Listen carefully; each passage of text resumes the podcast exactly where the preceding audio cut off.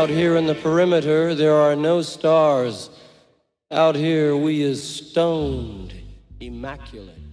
Hello and welcome. This is the C86 show. I'm David Eastaugh. As you know, we love a special guest. This week it's going to be the turn of the musician, songwriter Michelle Michi Yee-Chong, who I spoke to to find out more about life, love, and poetry.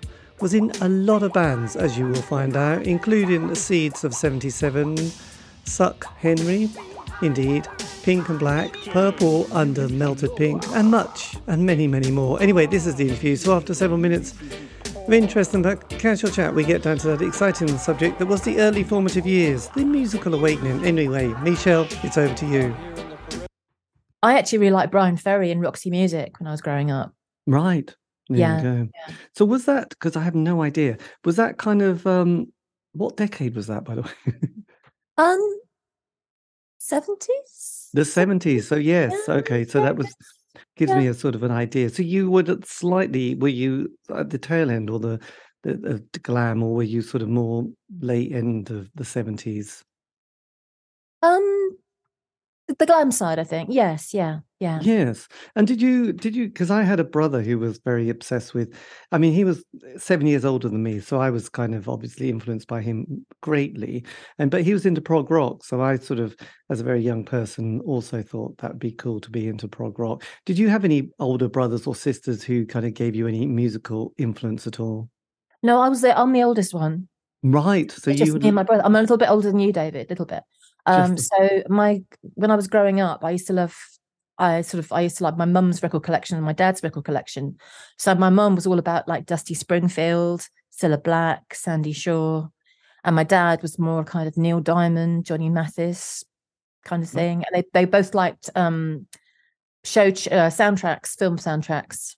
yes, Yeah, so yeah, like Godspell and Jesus Christ Superstar. They were quite hip parents then, weren't they? Oh, they were. Yeah, I guess they were. Yeah, yeah. because my parents i don't know i mean I, I came from the depths of the countryside east in east anglia so it was culturally quite barren which is you know which is true um but they were sort of that working class kind of family who they never had any kind of debt or any kind of um yeah they never borrowed money basically so when i think when they got together in the late 50s i mean they just kind of sold everything and just built a bungalow and then you know slowly added little bits to it over the decades. So I think we did, we didn't seem to have a record player in the house until the early seventies, and when they when records started to appear, kind of in a slightly magical way, you know, they they they had really terrible country and western records that I remember Oh, finding quite great in. But my brother, as I mentioned, you know, had had various records, including, you know, um, this is like 74, 75 time, things like um,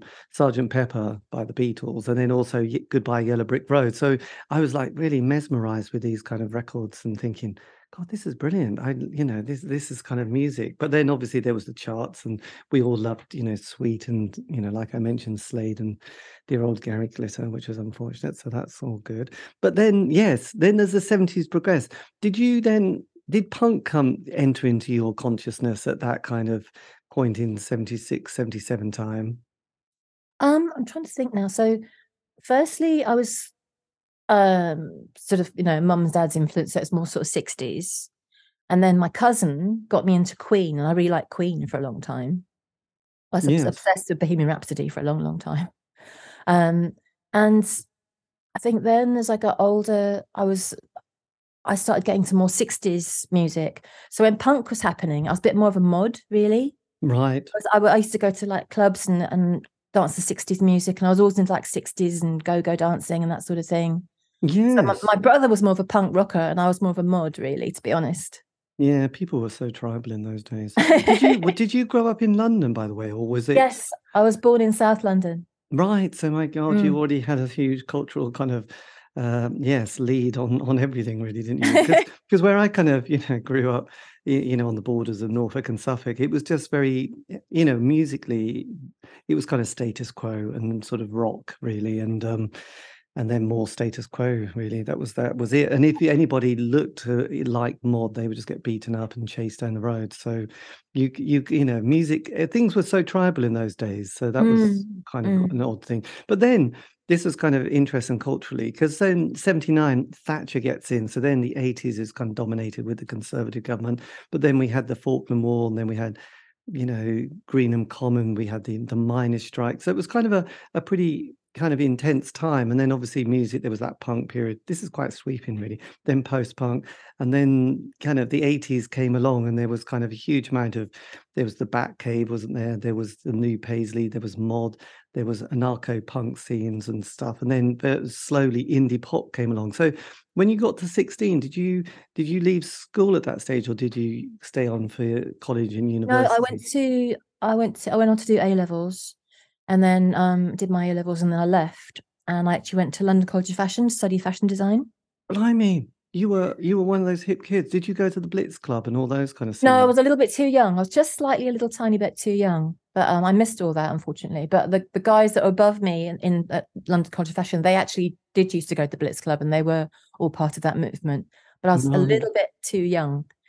But it was during that that time that I was at college that my whole life changed because basically, um, I pal I met a whole new lot of friends, and they started taking me along to um, sort of goth gigs. I suppose we're well, not goth. I didn't call it goth then. No, but like the Zigzag Club and the Moonlight Club, and that's where I met Mick Mercer. Right. And you know we forged our friendship, um, and just started going to see all these crazy bands, and that's when I um, I met Rob from Sex Gang Children and got together with him. That's where it all started from. Wowza, that's amazing. God, yeah. that was it. You were you were on a musical zeitgeist there, weren't you? did you ever go to a place called Oh yes, Alice in Wonderland? I did at Gossips, yeah, I went a couple of times, yeah. Yes, because I did I did an interview with dear old Christian who who sort of even, even did a book and I sort of was quite mes- interested and mesmerized by it. And um, you know, frankly, we didn't have such exciting things in these in the in this sort of countryside at all. It was a to... great, great place. Yeah. Yes. So yeah. when did you, when did sort of think, you know, because I've always just been a fan of, you know, in, in in the crowd. When did you sort of think, right, that's it. I might sort of progress and get out of this and become uh, go on stage. When did you find your voice and and become part of a band? It was all Rob's fault because um he was doing Sex Gang, get Sex Gang Children, and then he left them and did another band and went up to live up north with other band called Aemotti Crii who they later on became the guys from All About Eve. That's oh my god! yes, yes, it's all very, it's all very incestuous. My so yes, he was he was in Sex Gang, and then he left Sex Gang, came back to London, um, because yeah, came came back to me kind of thing and said, "Oh, I've left Sex Gang. I'm going to do a band with you." And then he said, "Oh, I'm actually going to go and join this band of Motai Cry, who lived in Yorkshire." And then he left them, came back to London, and said, "Well, let's start doing music together." And we did one gig and released one single. um, and Mick Mercer started championing us basically. He sort of came to the gig and he just loved us and he interviewed us for another magazine he was working at at the moment at the time. Um, so that was my first sort of yes. stage thing. So what, what, was the name of that band? That was Pink and Black. Pink and Black. That was your big thing. Yes, because I yeah. saw. Yes, I was watching so that was with ah, okay. Oh, with, did it? Because I did an interview with Andy, um, cousin. Oh right. Was he in the band as well? He was briefly, yes, yes. He was briefly because I remember when you said all about Eve, I sort of thought, oh yes, I remember doing an interview with Andy, and so yeah, it was, it was oh, so he was there, and you did the one single. Sometimes I feel. Yes, well, it's actually called "Sometimes I Wish," but it was meant to be. It said on the album on the on the single sleeve. Sometimes I feel, but yes, that was it. That was us. That was it. And you yeah. recorded on So I recorded it with Rob, but then we added Andy later on. Right. And then um me, Rob and Andy and Andy's partner at the time, we all lived together. And we spent a little while um uh putting some music together and trying to get a record deal, but it didn't work out. So Andy ended up joining All About Eve. Yes. Which is fine because Julianne was my friend at the time. So um Oh wow, God. Yeah. yes, because I know then he went on to being part of the mission, didn't he, as well? Yep. Oh, that's um yes. So we're all one one quite incestuous bundle, I'm afraid. I know. You know, that's kind of I'm quite envious, really. I wish you know, that would have been it. So kind of kind of but then sort of this is, you know, very simplistic idea of the 80s, really. Because I was a bit of an indie kid just a bit. But yes, so 83, you know, the Smiths came along. And then five years, you know, it was for me, there was the sort of a bit of a soundtrack to that period. So that yeah, that was dominant. I think you know, it not- was. Uh, I'm just checking. I think it was around '83 that we did our Pink and Black gig, and we, and yeah, because I've got I've got a copy of Zigzag here that I just managed to find to sort of Oh, excellent. a bit of um information. Um, 83. 1983, yeah.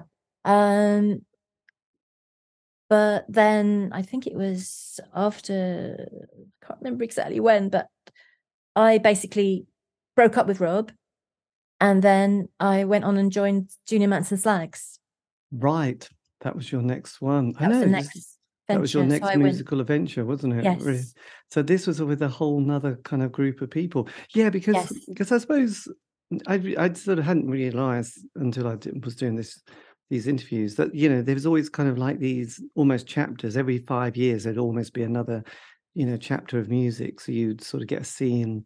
And it was like, oh, very exciting, not so exciting. Oh, and then the crowd, the the people who follow it. I think when you're you know 15 to 16 you know one's sometimes obsessed with something you know music and then you get to that age where you can't be quite so obsessed and then another wave of 16 18 year olds come along or 15 16 year olds and they kind of want to champion their new music. So for me sort of between 83 to 87 you know there was this like wow indie pop and all these bands and it was all great. And then the smiths broke up and a lot of those bands that i liked were also kind of like thinking i've just had enough. And also the other thing that happened was I suppose ecstasy came along, and suddenly there was a bit of a another musical movement, and the music Mm, papers all mm. wanted the next, you know, exciting sound, and it was like, yes, that's that's going to be the end of the mighty lemon drops and the primitives. You know, no one was that interested anymore, and I mean, obviously there was other bands like the Sundays and My Bloody Valentine that came along, but yeah, you get the gist, don't you? It just, you know, a lot of people they have a five year narrative in in a band. You know, they get together, they have that twelve month of honeymoon, hopefully, because then then then the single, then you know, oh, John Peel plays it, the John Peel session, the first album things going really well, then lots of touring, second album things are going a little bit odd, and then it's just all over with a great amount of sort of sort of um, hurt sometimes. But you know, that's it doesn't happen with every band but um it's something that I've kind of noticed a bit really doing this. So then yes, Junior Manson Slag. So how did this band get together and, and form? Well, basically, we all met uh, when working at Virgin Megastore. The big used to be the big Virgin Megastore in Oxford Street. It was a Yes.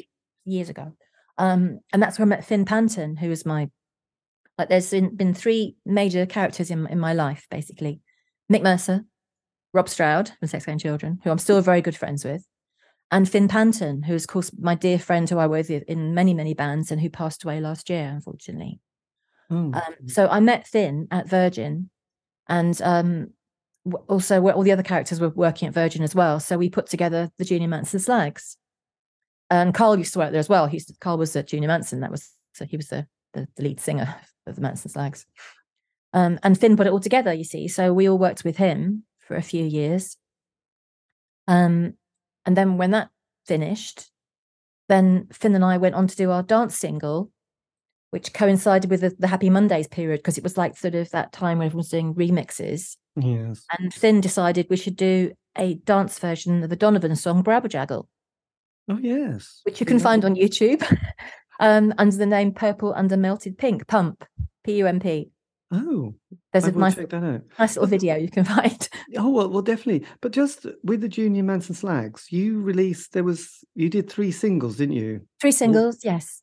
Silver And Train, two Human, tours. Silver. Train, um, Human, Human Skin Suits, and the Plastic and uh, Plastic Smile. Yes. So during that time, I mean, how come? Because obviously, a bit of momentum, 89, exciting year ish. Um, yeah. So how come the band didn't sort of continue didn't, and you didn't sort of con- to, to keep that going? it's a shame because we started off and we just it was all going great. We are doing loads of gigs and we got um we managed to get a little record deal um through um Maurice Bacon, who who we which came I think Finn met Maurice Bacon and he put together our own record label Blitvert and we started releasing stuff and we did two tours and the first tour went well and the second tour didn't go as well. Basically these things happen, I suppose Yeah. you know, we were like sleeping on stages because we had nowhere to sleep at night. we'd, we'd play the venue, they went to sleep on the stage, or we'd ask people who could stay on their floors afterwards, and they just, you know, we just ran out of money.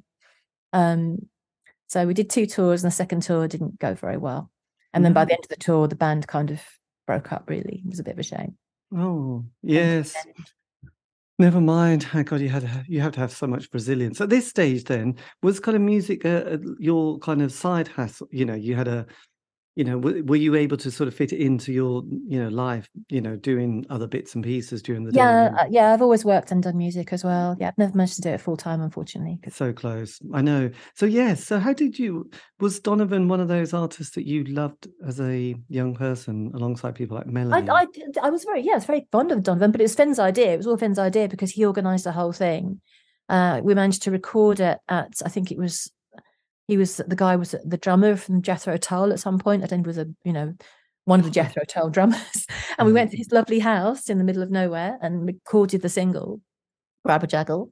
Um, and then we got to, and then Maurice organised for us to make a video for it and uh, got the photographer Derek Ridgers to come along and take photographs and and help film it. So that's that's how I met Derek Ridgers. Although I think I've met him before through Rob during the Batcave days. yes. So that was nice. Um, so we did the video video for Barabajagal, and then after that, um, we did one, we did two gigs with Pump. I think, yeah, one gig at the Falcon and one gig at the Rock Garden, just to promote the single, basically. And because it was a dance mix, because it was that time, it was like a dance single, although we're not really dance music, but we wanted the, the sort of 60s side of it. Because it was a dance mix, it was kind of fitting in with that that moment, basically. then that passed. So then um me and Finn carried on as um and we wanted to do Suck Henry. yes. Mickey's God. always Mickey's always posting pictures of Suck Henry. We didn't actually last that long as Suck Henry, but we did a, did a handful of gigs, Yeah. I and mean, um, we did a video on- for that as well. Because you were on Ultimate with the previous one, weren't you? Who who Ultimate Records was the the, the Donovan track Yes, that's right. Yes, because they were they were quite dominant in the in the nineties, weren't they? They sort of had their kind of moment. they they Um, were looking at them. Yes, I mean I don't know who else was on them really. I think uh there were a couple of bands. There was things like. Senser, and then there was kind of that scene. It was a bit of a kind of festy kind of world, wasn't there? Planet Dog, Eat Static, all those kind of bands, Banco de Gaia, and people like that. So And I um, think we were we were label mates with like Love's Young Nightmare, who they were nice guys, and um there were other bands as well actually. But but we had just had the, the one dance single with with Ultimate basically. So so it was all to do with Maurice Bacon. We had Blipfert for Junior Manson Slags, and then Ultimate for the Barabajagal single. yes. And then Hmm. after that, we went to me and Finn went on to do from Pump went on, went on to do Suck Henry, Yes. And then um we actually I actually met an old friend of mine from working at uh, Pinnacle, Carlton, and uh, he had the I can't remember his record label. This is terrible. I should have been more prepared. But basically, Carlton uh, put out our track "So Depraved" four track CD, and we made a video for that as well, which you can also see on YouTube. It's all there. Have you sort of during lockdown sort of felt probably haven't, but um, did you sort of want to sort of slightly archive all your kind of musical kind of endeavors during that that sort of period? Um, I was quite busy during lockdown because basically my current band, which I was in with Finn, but then Finn passed last year, and which we started in 2019 with Finn and some other guys. Um, we decided to do um, an album during lockdown. We called it Lockdown Breakout. So basically, we all kind of recorded our little bits at home and worked on stuff. Yes. And we- started um, a bit of recording before lock- lockdown happened. And then while we were at home, while we had the, the time to do it at home, we would just got little bits and ideas together. And me and Finn would be on the phone all time, all the time, like getting ideas together over the phone. And then when lockdown kind of finished, we put the album out, Yeah. and that's the Seeds of '77. Seeds of 77, which is all very exciting. So But that's just my my current project. your current project, which is My very current project. prolific. So with Suck Henry, that didn't last. I mean, you know, 92 period when you brought that out. I mean, that was almost like the the beginning of the world of Britpop. Did you feel, you know, the band didn't have any kind of longevity at that stage? Did you sort of think, no, rather than oh my god, look, everyone's into guitar bands. We should jump on that bandwagon. I'm not sure because when we did it, I mean, we were kind of in the kind of grungy stage. We were very You were- grungy, grungy and noisy, you know. But it was at the wrong time because people weren't being grungy and noisy at the time. we were, but nobody else was. Um, so it wasn't. Um, I mean, I think it sold a few copies, but um, yeah, it was a bit weird. It But we were enjoying ourselves. that's the main definitely the main so then what happens after after that because i, I noticed there's some fantastic fit, pictures that mick mercer keeps posting isn't he? Yes, it does. which is uh, which is great that he's archived it all you know because actually i done an interview with another photographer. It was kevin cummins who did you know sex pistols and joy division and lots of and he's still doing them.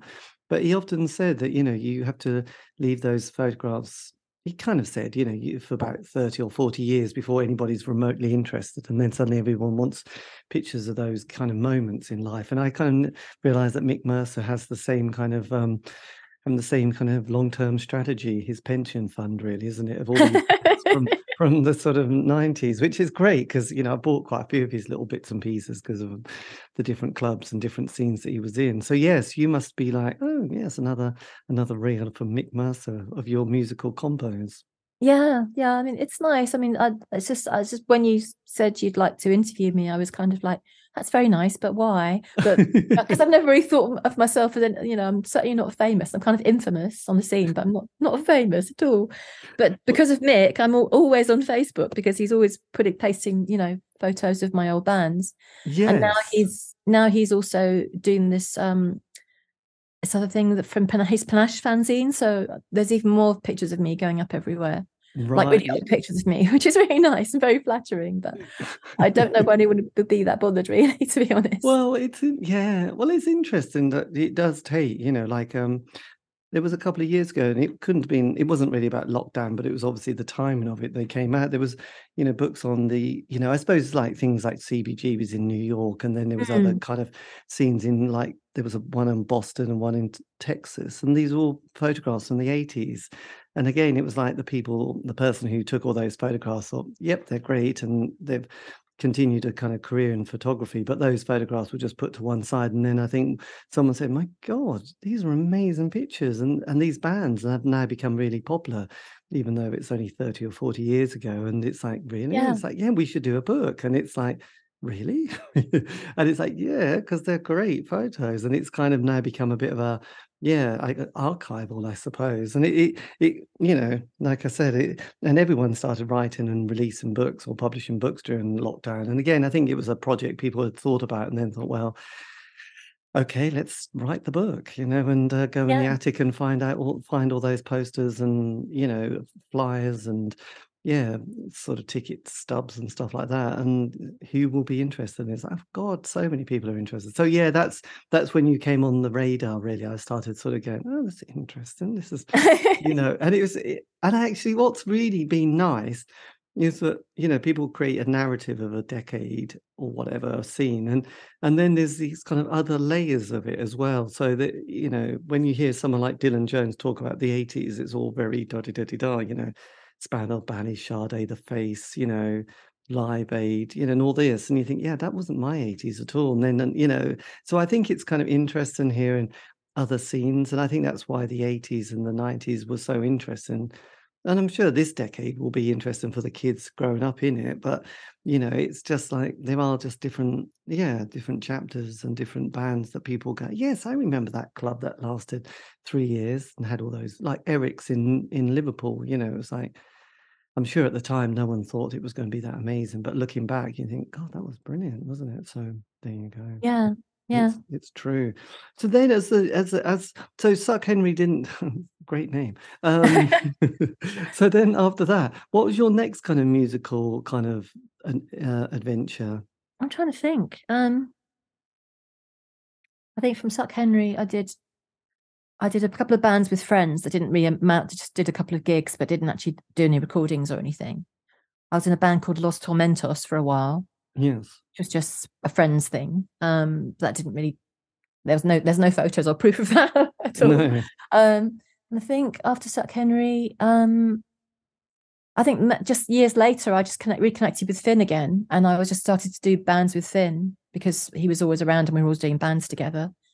And um, he did the Australians. He put the Australian Stooges together, um, Yeah. and they did it like um, they weren't Australian, but obviously, but they were doing like you know covers of Stooges. And um, my great friend John Ribs was in them as as you know as doing the Iggy stuff. Unfortunately, Yes. he's passed as well. I've lost a lot of my friends lately. But Mm. um, so yeah, so Finn was doing Australian Stooges, and then sometime later, um, so then we we started doing this band called Fuck All Else to Do, which there are great t-shirts about. If you ever find them, they're really amazing t-shirts. yes. I'll send you a picture of one after after the interview. I would love to. Yes. um, and so um, yeah, so fuck all else to do was was ribs as well again singing and me singing, and we used to do covers and and and Stooges stuff, and that was quite fun for a while. Um, and then did just other bands with Finn. Really, we just uh, did a, a Beatles band. We did um, what were they called? The we did the Punk Beatles for a while, and my stage name was Yoko Ono. Uh, This is great stuff. yeah so we did that for a while um lots of gigs at like um 12 bar club and dublin castle and you know just didn't do tours really just literally lots, lots of gigs and had a laugh and it was just a lot of fun um and then just carried on until on and off just doing various things and then when finn asked me to get together and do um oh yeah and then i started my own thing didn't i? Of course i started doing um my band with terry from used to be in sex gang terry macleay Excellent. Which one is this? um he he just we were kind of friends and then he sort of came across me in, in camden one day. I used to see him from time to time. He just came across me and i this sounds really weird but i just i had had this weird idea. I could um enter x, x factor. So many many years i entered x factor um to see if someone like me could could do get anywhere with it i thought well i don't know but i'll give it a go you know Yes, absolutely. and I started doing um open mic nights at this club called the Crazy Bear, and I entered X Factor, and I got through to the first three rounds, but then that was it because basically I got to the first three rounds, and then they sort of it's really weird because they take you into this room and they descend upon you and they ask all these questions. They, they really want to dig the dirt on you because they want someone who's got a story to tell. Yes. And unfortunately, I didn't really have anything that they could dig any dirt on, or even I mean, they could have made stuff up. so they, were- they liked my my look and my you know my act and everything, because I basically went in doing um like dressed up as a cabaret artist with like a sort of twenties hairdo and a, uh, like a flapper dress, and I was singing Nina Simone songs, Nice. and um, which might have been all right, but it just wasn't quite what they were looking for. So that was the end of my X Factor career. And then I just happened to bump into Terry Macleay walking down Camden High Street one day, and he was like, "Mish, I'm looking for a, a, a girl singer to front my new my new band. Do you want to join?" And I was just like, "Oh well, this will be interesting. Let's let's go for this." Yes. So we started up um, a band called Right in Paradise. Fantastic. God, you're that is so prolific. This is good. and did you did you get to record anything for this one? Um, there's stuff on uh Mixcloud. Yeah, there's stuff on Mixcloud. Um, not nothing um really kind of. Yeah, we did a couple of we did some recordings because at the time I was working at the Roundhouse, and because I worked there for a while, Roundhouse in Chalk Farm, Yeah. and they had a recording studio, and they uh, let us do a little recording session there because I was working there basically. yes. Um, we just had a little, we had a little mini recording session which went on Mixcloud, so you can find that if you want to listen. So that's right, right in paradise, and um, that was that was quite fun. It was it was quite nice. Um, and then uh, Terry left. Oh no! First, no. First of all, we had to re- we had to replace the bass player, and we replaced the bass player with um, my really good friend John Rigby yes. um, who is now in Sex Gang Children, funnily enough. That's another story. So John Rigby joined Right in Paradise. So we were happy doing that. Me, Terry, John, and our drummer, whose name escapes me. Oh, our, our, our drummer, Benno. Um, and then Terry decided to go back to Sex Gang. He didn't tell me, he just left. he just left the band. And I and then someone said, one of my friends said to me, "Well, what are you going to do now? Terry's left the band." And I said, "Well, what do you mean Terry's left the band?" And then Terry said, "Oh yes, I've joined. I've rejoined Sex Gang." Yes. I was like, Just okay, my well, mind. Yes. yeah, I- strange, I isn't thought, it? okay, well, I'm I'm really happy for you. Like, you know, good luck and everything. Um, which was fine. But then he came back. Uh, he he came. He started um messaging John Rigby sometime later, and he stole him from me. Well, he was my friend. I mean, John said, you know, do you mind if I if I go and do some try it with Sex Gang? And I was like, well, God, this is amazing for you. Of course, go. You know, I'm just in this little tin pot band. Of course, go and join Sex Gang. And he's still with Sex Gang now. Oh. And Terry's left Sex Gang, but John's with them. So basically, um, so me and John are still are now doing a band together called Azrael. So we haven't done any, we um we went from um Right in Paradise to Azrael, but we have and we did um a couple of gigs, um a couple of gigs at Electrowerkz, uh, but then sort of lockdown happened. Um, I joined up with Finn and started doing Seeds of Seventy Seven. See, that's yes. so it, it all kind of all it all it meshed together it's really weird like whenever i leave a band there always seems to be another band that's kind of waiting for me to join really Yeah. another another project so didn't- uh, yes, I hadn't realised that sort of the the sex gang children was such a sort of feature, and it's because I have done an interview. it's been a massive feature in your life. Yes, because I've done an interview with Andy, yeah and I, there's somebody else who was either in the band or kind of hovers around the band that I've done. I must look, but I always had re- I have real problems if I have to post up any interviews with that title.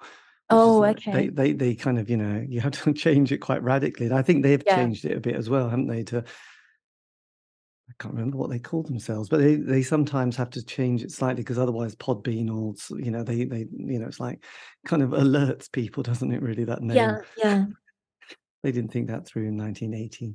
So um yes, my God. So I didn't I, I had no uh, idea that that whole band just followed you like some sort of you know. it's so weird yeah because you know originally i, I met rob by going to you know go to see Sex Gang Children and i was you know um i got to go to like lots of uh, like the recording session they did this massive rec- really good recording session with tony james and you know and i was a big part of all that just just being there because i was with rob basically Yeah. and then and now Rob's back with Sex Gang Children as well. So Terry Terry went back, Rob went back, um, and then my bass my bass player John left and joined Sex Gang Children. Terry left, and now they've got another um, guitarist who I kind of know, but I don't I don't know. know- I know a little bit, but I don't know him that well. yes. Um, and I've carried on doing music with Finn. Well, it was with Finn, but now Finn has passed. So um, with the other guys from Seeds of seventy seven, and I intend to do more stuff with John in the future as with our side project Which is going to be called? Did you say God? You said Azrael Right. So that is after, definitely after my cat, basically. That's a good cat. Because we couldn't get a name for in time for the, the gig, so we just called ourselves Azrael after my cat.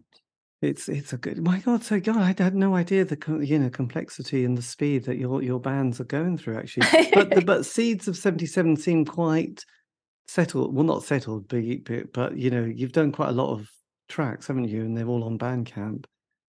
yes, that's right. Yeah, that's our, our lockdown breakout album. yes, and then we're currently um, putting together some new stuff because the the set we've been doing is, is uh, we've been doing it for quite a while now.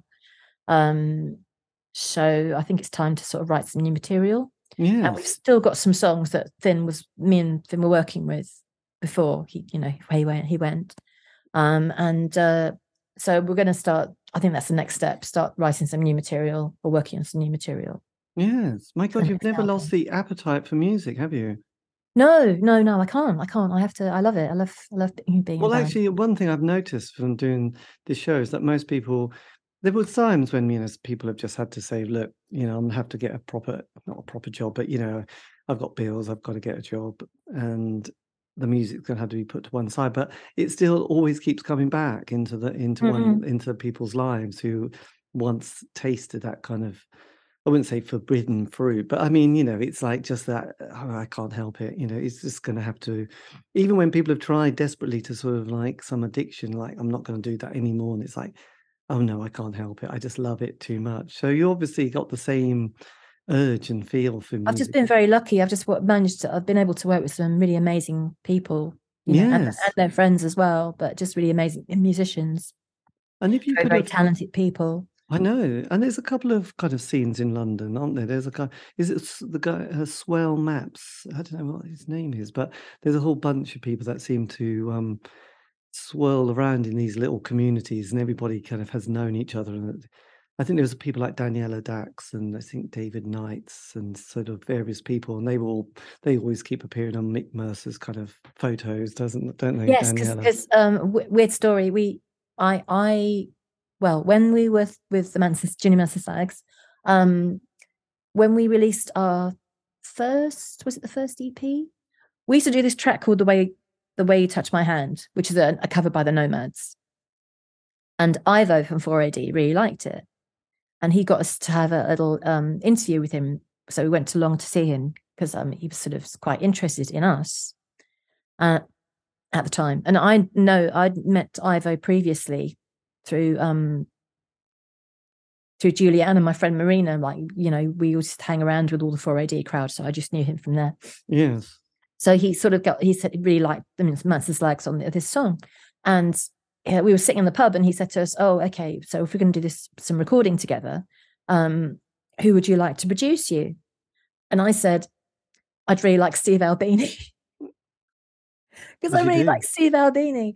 And he yes, said, well, that might be a bit a bit difficult um, to to you know to arrange.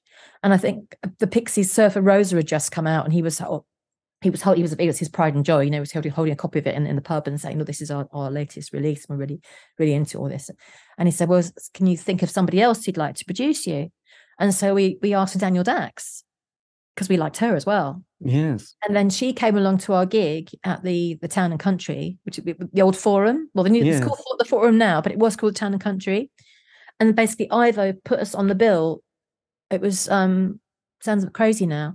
It was Throwing Muses were the headline, the Pixies were on the middle, and we went on first. And everyone hated us, as you can imagine. we weren't really cool like the Throwing Muses and the Pixies, and they were very uber cool at the time. wow, And, Dan- and Danielle Dax came along to meet us to see if we wanted to work together. But unfortunately, my band got a bit inebriated, shall we say, and they kind of chased her away.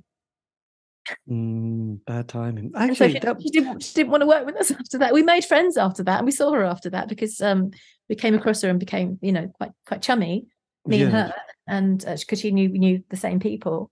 Um, but yeah, we didn't get to work together in the end. Oh yes, I remember it.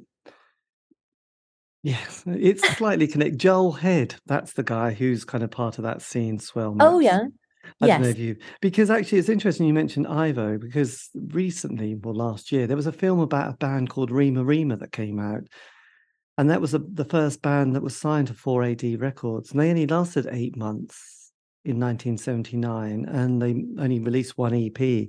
And and bizarrely, I was saying at the beginning how these like really small things suddenly 40 years later people make a whole film about them and um, yes so that was kind of interesting you you had an ivo story because obviously um yes that was quite amazing that you know this this kind of one ep that um everybody just kind they didn't just love it Uh, actually because it kind of you know it kind of they came got a lot of attention. Yes, it was yeah, nice. Yeah, and there was yeah. Do- and Dorothy Max Prior, who's now written a book about her sort of time because she was in Throbbing Muses.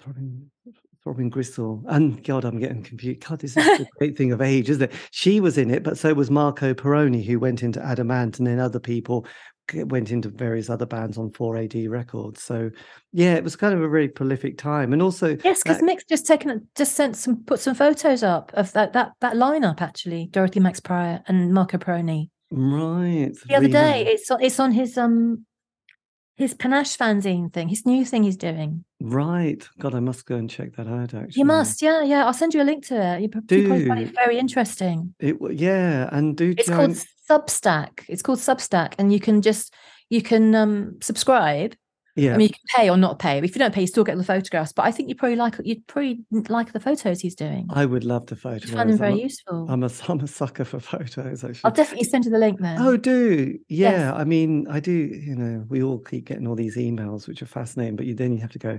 I must get on and do something else today, other than looking at pictures. But yeah, if you, if you get a chance, go and see see this film called Rema-Rema, because Mm. oh, the other guy in it called um, Gareth Asquith went on to Renegade Soundwave. So it's quite an interesting lineup actually of people. And then this guy managed to make a film about this one band who released one EP in 1979. Can you imagine it? But it's a fascinating film. I won't spoil it, but it's quite mind blowing in places.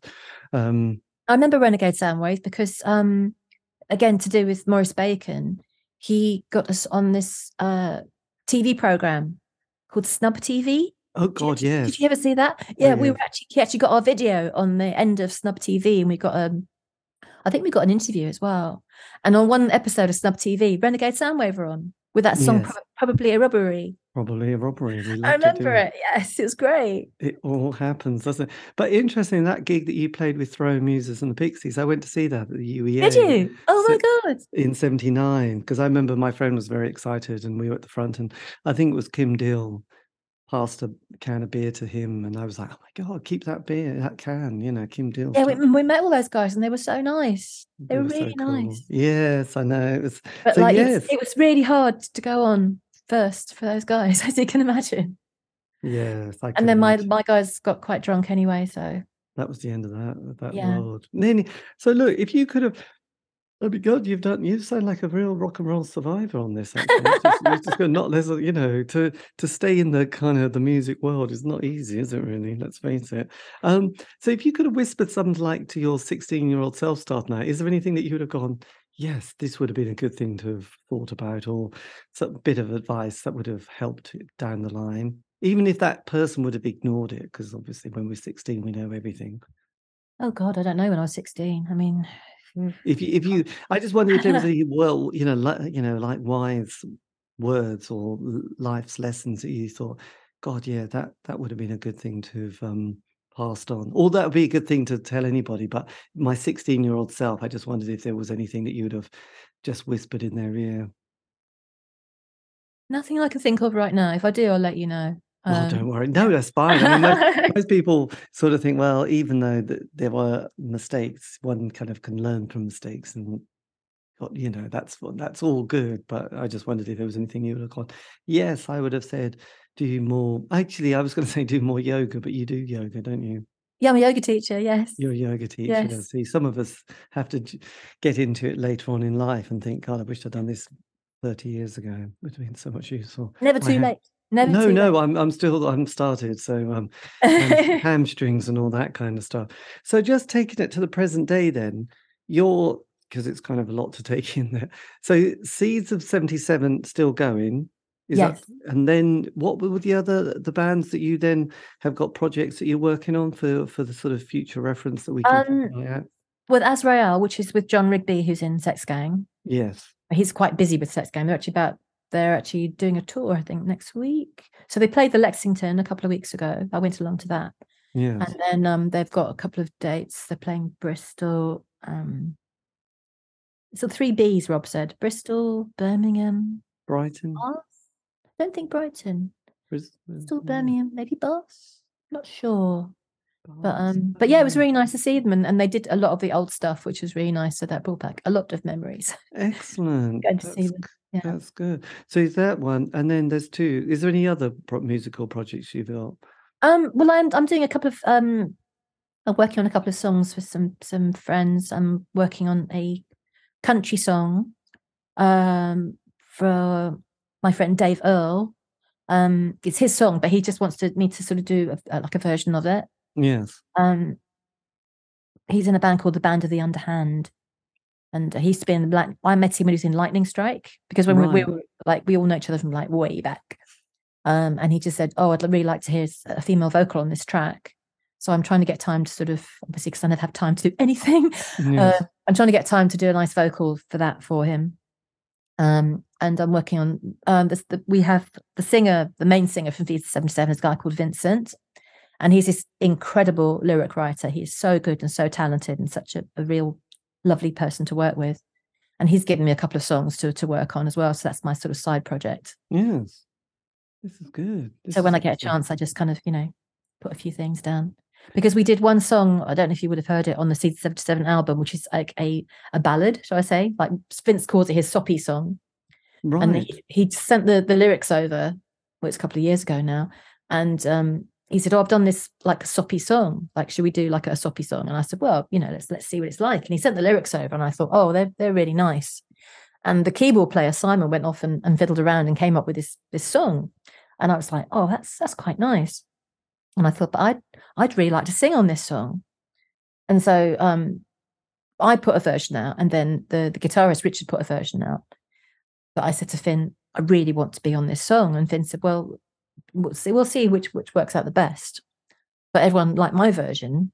And that's become one of the standout tracks on the album, even though it's completely different to everything we do. It's an absolute ballad.